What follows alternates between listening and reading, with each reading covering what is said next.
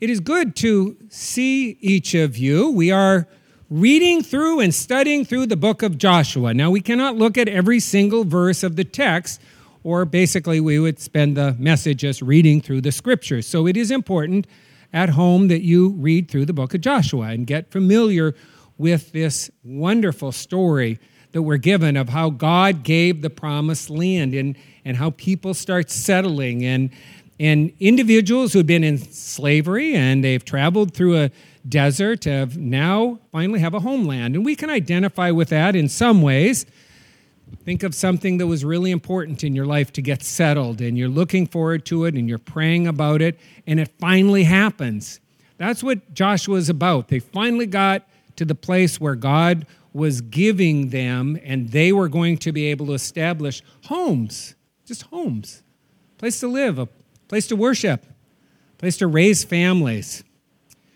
Now that the land is settled, we continue, and today we're looking at Joshua chapters 20 and 21. So it's a long passage, but I'm really only going to look at the first six verses and the last five verses. So we're looking at chapter 20, verses 1 through 6, and then chapter 21, verses 41 through 45. If you have your scriptures, please take a moment and turn to them. A number of years ago, in fact, it was year 2000, I moved to a little town called Whitinsville, Massachusetts. Any of you know where Whitinsville is? Raise your hand. Eh, we've got some who do. Whitinsville is actually a section of Northbridge, but in Central Mass, it's known more than Northbridge, and that is because all of the downtown section and everything is in that area. It's sort of like Manomet is to Plymouth, only it's a little bit more because of the fact that that it really becomes the town center. The high school's there, the Christian school's there, the elementary school, middle school, they're all located in Whitinsville. They also have the downtown. So if you go and you visit Northbridge, the larger town, or, or Whitinsville, and you ask for the downtown section, it's all downtown Whitinsville. What's interesting about the community is it has a strong Christian Reformed tradition. That's why there's a Christian Reformed school that's a large, prominent Christian school in that town. Now, Christian Reformed is a church that really is Dutch Reformed, but they changed the name to Christian Reformed because they wanted more than just Dutch people going to their church. But when we got there in the new year 2000 with this downtown there was something else that was interesting in the town. They also had a family owned department store. Folks, remember those? We used to have family owned department stores all over the country. New York Times did an article on that department store. It was one of the last 30 remaining downtown family owned department stores in America. That store, again, was owned by a Christian Reformed family, and the ethos of the community was really affected positively by so many families who were Christian Reformed. So much so, in the year 2000, not that long ago, stores were not open on Sunday at all in Whitinsville. Go downtown, Whitinsville, everything was shut down. In fact, there was a big farmers market that, that uh, uh, big, um, you know, have their own farm and everything. That shut down everything totally. Finally changed because of a couple reasons. One is the family retired and decided to close their downtown department store. And so that kind of had an impact on the other stores around them. And the other one is Walmart Superstore moved in and really did change the culture immensely. But for a moment, my wife and myself and our kids were able to move back in time as we moved into this community, into a community that observed Sabbath. Everything shut down on Sunday and it had a huge impact on how everybody in that community just viewed life. We don't have that luxury today. You can't walk out of worship today and expect everything around you to be shut down so that you and I, as Christians, can observe Sabbath. Instead, it becomes something that we ourselves need to be conscious of, and it needs to be a discipline that we practice. God gave us how many commandments in the Great Commandments? We know this one. How many? Ten. Easy. Yeah? So we got five fingers and, no, ten fingers and ten toes. So it's an easy question. In those ten commandments, they're not suggestions, they are commandments. We are commanded to do a number of things. we are commanded to not steal. Pretty good idea. Don't murder. We get it. Don't have any God but God. We get it. We could go through all the commandments. Right there in them is good old number four. And so I'm calling our message today, Remember Number Four. Number four says, Remember the Sabbath and keep it holy. That's commanded to us as Christians. Now, I believe, and as we go through this message, you're going to hear me say that I believe that that's in our best interest. It's not just a discipline of something God's taking away from us, it's actually something God is giving to you. It's a gift that God is giving you is Sabbath. The idea of holy means set apart. Get that idea? So God is holy, that means God is set apart. God's different than us. We're asked to have our lives be holy. So we just don't look like everyone else. Yes, we are part of this society, but we live a positive life. We seek to forgive people when it's hard to forgive and, and extend love and grace to every human being. That's all part of what it means to be a Christian, to learn to start having our lives set apart and to have a Sabbath set apart. That doesn't mean that you have to take Sunday and make it a completely different day. In fact, I had fun with our Saturday service. I looked at them and I said, Remember this, folks. You are the only people in our church this weekend that if you make this just about worship, are following it properly because when that commandment was given, it was given to people who were observing a Saturday Sabbath. And so they all came to worship on Saturday. So it's about worship, but it's about more than that.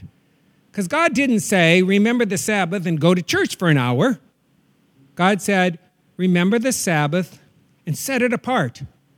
Make sure there's a day in your life that doesn't look like every other day.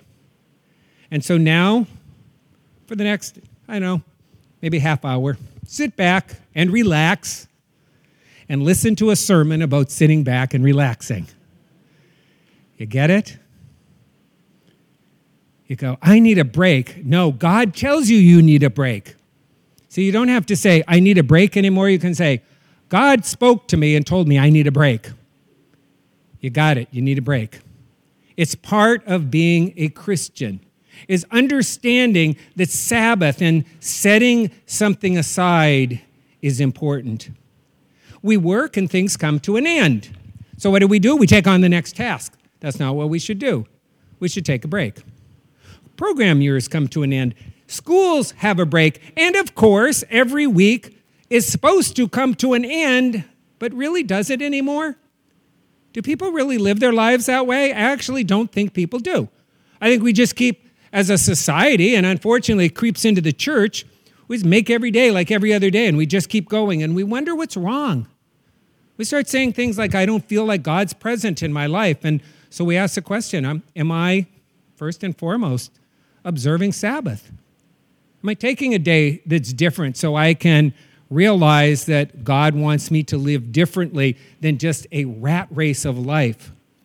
Now, a few years ago, I realized how hard it is even to get our society not just to focus on Sabbath, to even understand something as basic as a calendar.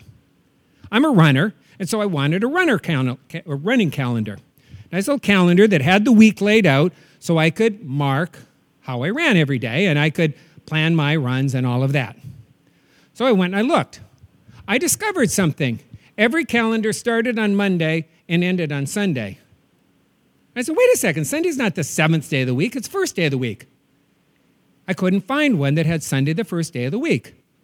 And I realized the reason that they didn't have Sunday as the first day of the week is because they were not looking at the calendar in terms of how we all live our lives.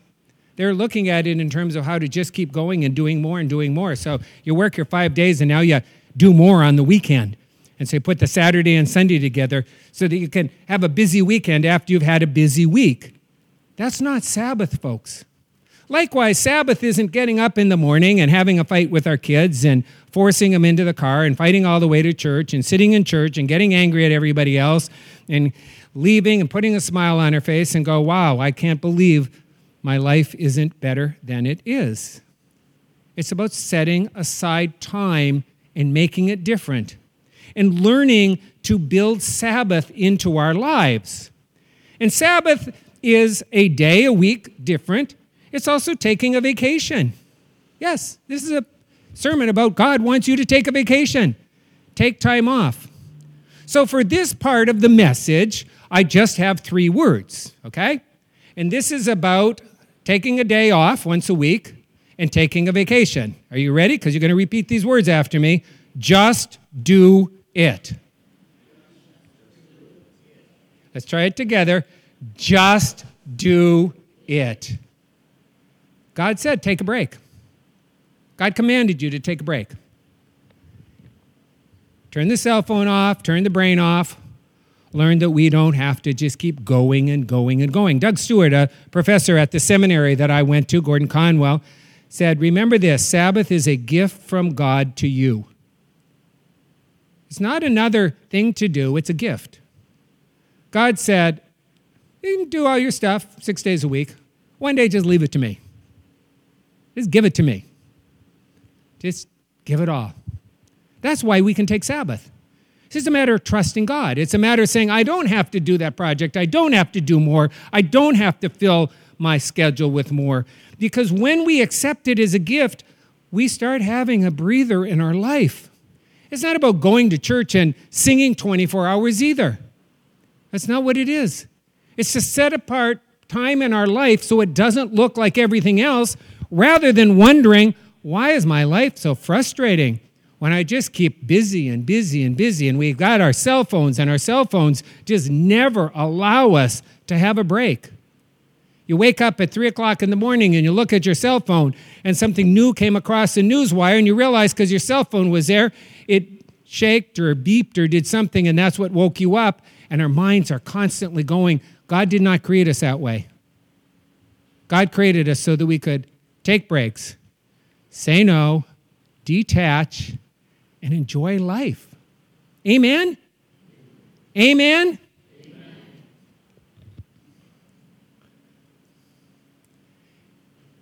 I like to say that every great sermon has a reference to North Dakota. So here's our reference to North Dakota. When I was a kid growing up in North Dakota, we'd drive out in the country and there are big farms there. People didn't own small farms, they owned sections. That's a one square mile. They would count their land by how many sections. So we had families in our church who owned 16 square miles of land. Those are big farms. And we'd drive and you'd see the sunflowers and you'd see the wheat and you'd see the corn. And we'd come across these huge fields that were nothing, just dirt. So I said to my parents, why is a, why, why does a farmer just have dirt? And my parents always explained the same way, and we learned then the same thing in school, that during the Dust Bowl, we wore out the soil. And we realized that if you just plant and plant and plant and plant, pretty soon the soil gets worn out and you get a great Dust Bowl. And so what we did is we made a couple changes in our country. We put up what we call shelter belts, which are these trees that if you drive out in the country, you see these long rows of trees to try to stop the wind. But the other thing is every seven years they'd give the prop the land a rest. They call it summer fallow. So nutrients could go back in the soil.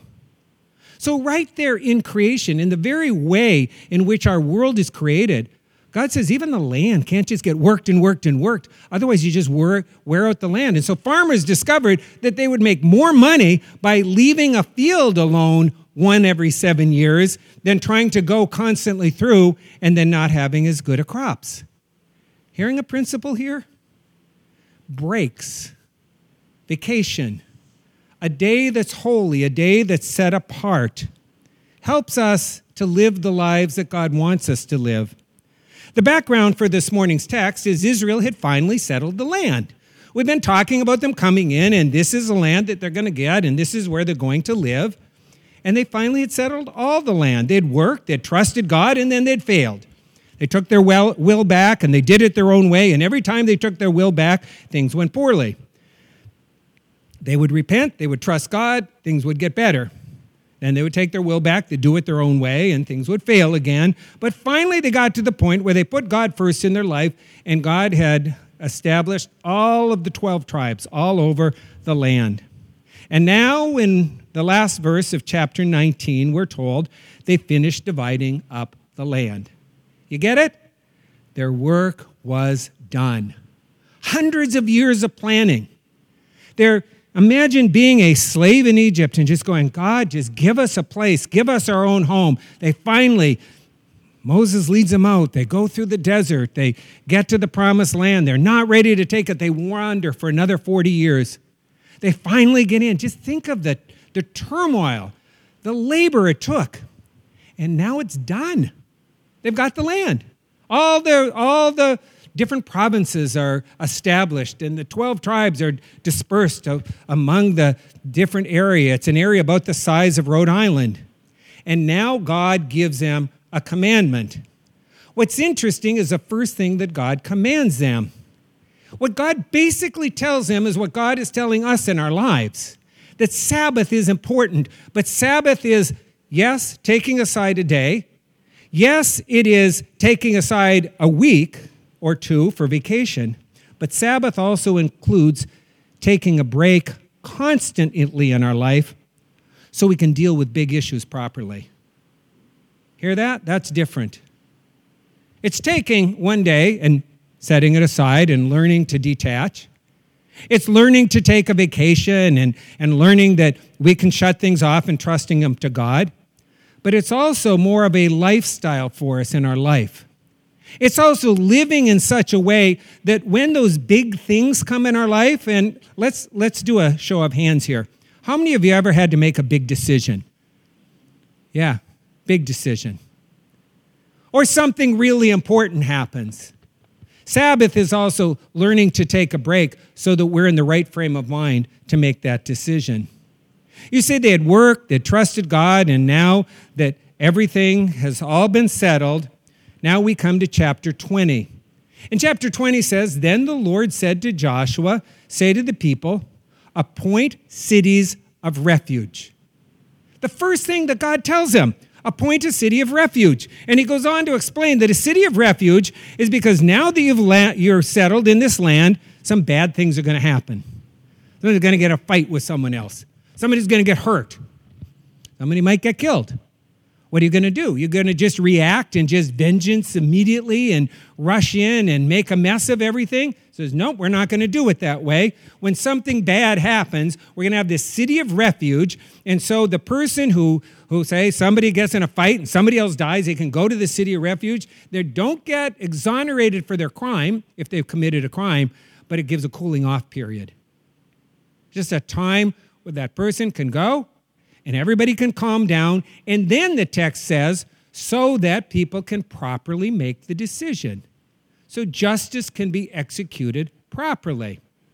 Now, that has to do with a city of refuge, but the same thing is true in all of our lives. We hopefully will never deal with something as major as a major crime, but we deal with stuff that happens in our life all the time that feels big and major. And we rush in and we make a decision and we make matters worse. Somebody says something and they upset us. Rather than giving ourselves a cooling off period of time before we respond, we immediately respond. We get that text message and we text something right back and then we ignite a fire. I had a member who once made the front of the Boston Globe. Actually, it's happened a couple times, and every time people have made the front of the Boston Globe in a church that I've served, it has not been a good thing. But this one, is I was a young pastor and I was living in Lowell, and I got the front of the Globe, I started hearing from people in my church, did you see what's on the front page of the Boston Globe? So I did what every self respecting, naive, foolish young pastor does. I immediately called the family. Didn't get a hold of the family. Then I thought, hey, I've got to do something. So I called their family out of state. Fortunately, God was in that phone call because that family did not have an answering machine, even though this was the early 1980s, and nobody was home. Because, see, I was rushing in to try to fix something or see what I could do. Later in the day, I got this phone call from the family, and they said, We want to talk to you as pastor. Be sure to say nothing to anyone, especially our family out of state, because we haven't had a chance to talk to them yet. Sabbath is learning to slow it down and not thinking that we have to react all the time.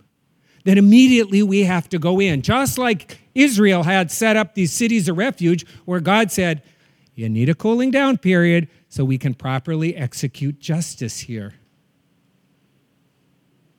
It used to be email, now it's text. Instant communication. Instant.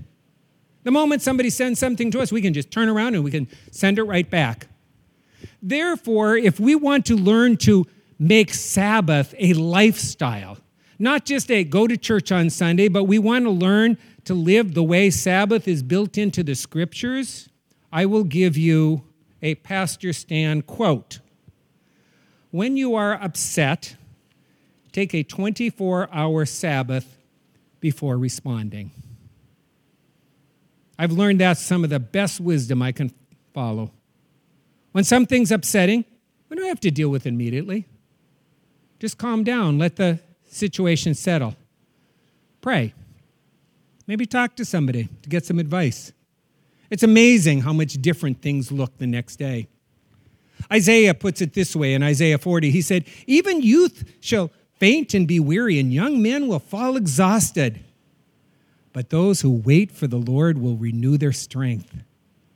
They shall mount up with wings like eagles. They shall run and not be weary. They shall walk and not faint. Do you hear what the scripture's teaching us?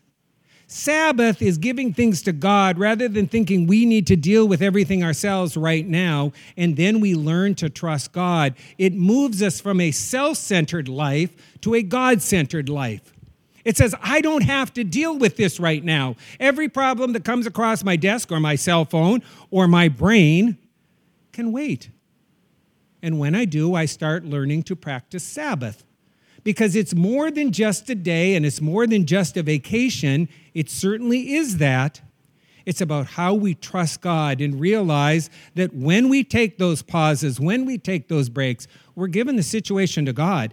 And a lot of times, God will work it out before we ever even need to deal with it. Like the one that I'm talking about, all got dealt with far before I ever needed to make any phone calls. All I needed to do was stop and pray for the family in my church.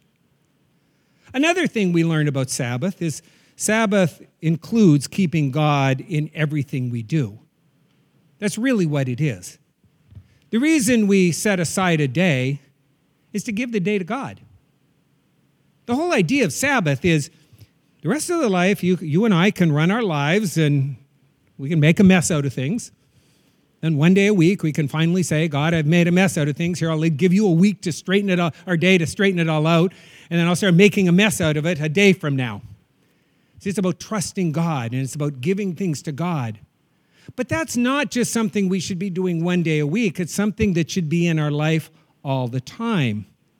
And so in our text, when you come down to the end of our section, chapter 21, we're told an interesting thing. The cities of the Levites is in the midst of the possession of the people of Israel, were in all 48 cities with their pasture lands.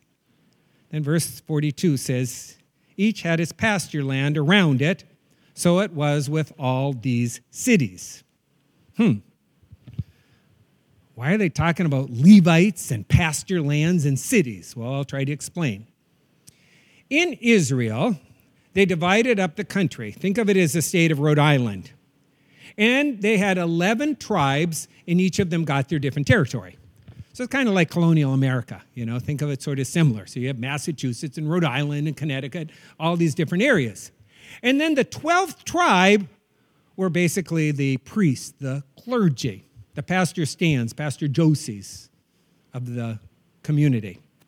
And God said, what we're going to do is we're going to take 48 cities, they're actually little towns, and we're going to disperse them all over basically Rhode Island. Think of state of Rhode Island, and then evenly disperse 48 little faith community churches all over Rhode Island so that no one lived more than 10 miles away from a Levitical city.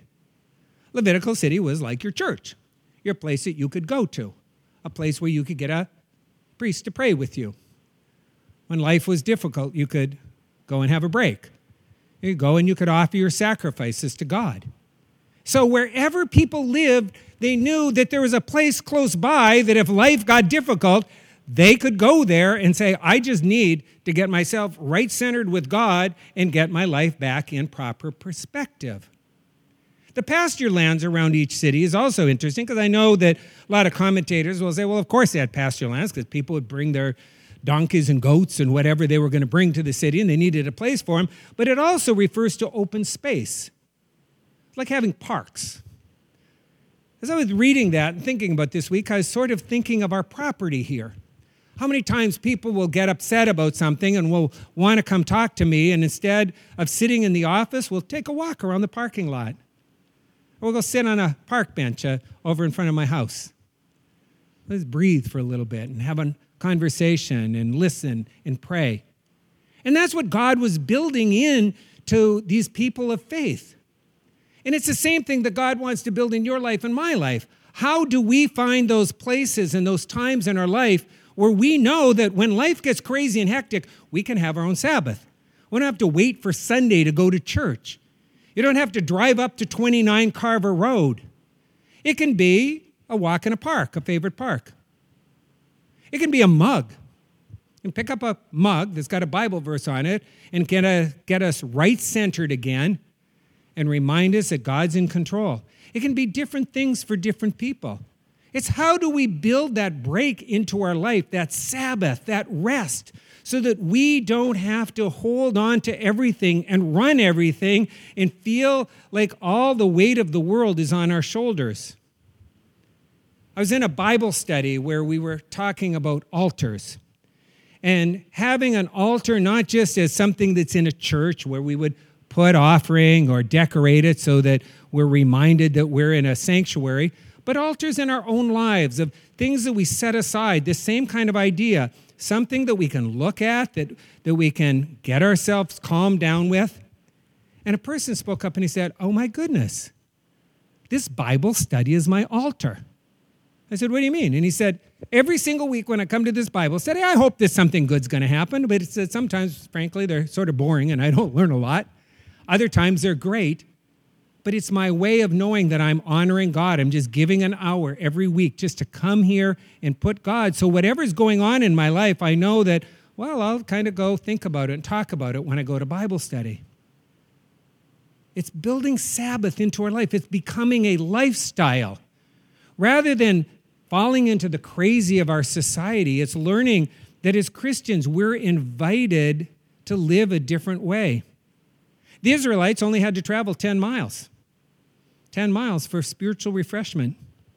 I guess if we go to worship every single week, that we only are a few days away from having that Sabbath rest.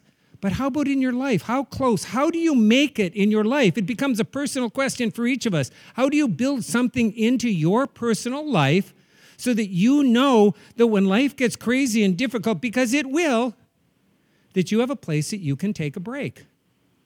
That's how God wants us to live our lives. Not busy and hectic and feeling like we need to do more, but learning to be able to say everything is going to be okay because finally, Sabbath means enjoying peace. Means enjoying peace. And we do that by staying in our lane. Not by thinking we have to deal with all the other problems that are out there, but learning to deal with what we have to deal with and give the other stuff to God. In verse 44, as our text starts to conclude, the Lord gave them rest on every side, just as He had sworn to their fathers. They did their work, and God said, Okay, enjoy. You're done with the project at work, enjoy. But what do we do? We get done with the project at work, and we say, I got to do the next project. We get done with the project at home and we go, time to do another project. No, God says, stop and enjoy. You fix up your yard, go sit in the yard. Don't go paint the deck, go sit in the yard. Enjoy the yard. That's all that God is telling these people. Listen, you did your work. Now I'm going to give you peace. Enjoy it. There was only one thing that could mess up that peace themselves. All they had to do is go poke a neighbor and they'd be at war. That was their choice. Everybody's settled, everybody's happy, and everything is working well. You see, Sabbath means finding peace, but then the way we find peace is we start to reflect that God is good, The final verse of our text says, Not one word of the good promises that the Lord had made to the house of Israel failed. They all came to pass.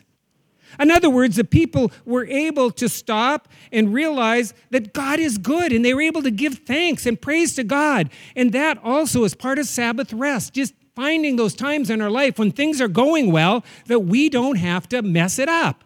We don't have to go talk to our spouse and say, you know, honey, now that everything is really calm, I'd like to talk to you about that fight we had two weeks ago because I have a couple things I'd like to say about it. We mess it up when we do that. And yet Christians do that all the time. We just don't accept the rest and the peace that God's given to us. So, for a moment, I want you to think of a very, hopefully, pleasant thought, but it may not be at first. Imagine you're driving north on Route 3 to Boston, and you have something that you want to do in Boston, and you check your GPS and you can't believe it. There is no traffic. You barely see any cars going north. Now, there's quite a few going south, but nobody seems to be going north. And you're going to get in in record time. You can't believe it. You're feeling great. And you're driving along, and up ahead, maybe a couple miles, there's an accident coming south. Got it? Your lane is clean. Traffic's good all the way to Boston. And all of a sudden, you find yourself in the biggest traffic jam you've ever been in. But nothing happened in your lane. As long as everybody just enjoys the fact that God gave us a great trip to Boston, we can all get to Boston and we can all have a nice party. But instead, we all get involved with what happened in that other lane going south, and we're craning our neck and we're looking at it, and we're, we're, we're getting on our cell phones and calling people, can't believe what a bad accident I see going the other direction. And all of a sudden, our life is a mess. That's what our lives are like. God gives us peace and says, enjoy the peace. I hadn't seen a friend for years, and I met her up at Gordon College. We we're having lunch together. Wonderful, wonderful time. And all of a sudden, I remembered something really bad that had happened, and I brought it up. A thing had happened 10 years ago. And the entire rest of our conversation went south. It was awful. Later, I talked to my good friend Greg, and I said, I don't understand why she got so upset. And he looked at me and goes, What kind of an idiot are you to bring something like that up? Stay in your lane. That's what peace is learning that God wants to build rest and peace into our lives. It's spiritual, it's commanded in the Ten Commandments. God wants our lives to have rest and peace. Now, I know David, our worship pastor, and my son is not here, and he always says, Dad, you need to tell some stories from pop culture, so I'll try one today. Any of you remember I Dream of Jeannie? There you go. I, I guess I've gone a couple years ago. Okay. Well, um, Barbara Eden, Jeannie, and Larry Hagman, the guy who's in the, the um, astronaut. Barbara Eden tells the story. She was asked a question What's the funniest thing that ever happened on the set of I Dream of Jeannie? And she said, Well, Larry Hagman could never mind his own business and do what he was asked to do. He always had to do it his way. And she said, So one time we were doing a famous scene, and a lot of people remember it, with the lion. All of a sudden, the genie blinks and the lion comes on the stage, and then she blinks again and the lion goes away. She said, Well, I had worked with lions before. To do that, you got to have a real lion. That's not fake, that's a real lion. But she said, I'd learned something from a movie I was in. When they get a lion, it's always a male lion. She said, You want to know why they do a male lion? They're big, fat, and lazy. Second thing, they make sure the lion is well fed. So you have a well fed lion. And she said, the third thing is, and you get instructed on this, you have to go make friends with a lion ahead of time. You're told to do that. Just sit down, sit with the lion. The lion learns that you're okay. So she said, I remember, reminded Larry after I had spent some time with the lion, Larry, you need to go make friends with the lion. Stay in your lane. That's what you're asked to do. I'm not going to go make any friends with any lion, was his response. She said, Well, here's something you need to know. Lions are like kittens, only they're 800 pound kittens. And what happens if you take a little kitten and you bounce a ball in front of it? Kitten wants to play with it. The difference is when a human being is that ball, you know, bouncing in front of it, lion can do quite a bit of damage. So she said, I'd learned to do what I was asked to do. He always thought he knew better. So we get on the set. Larry has not seen the lion yet. He comes out, he sits down, he goes, The lion roars.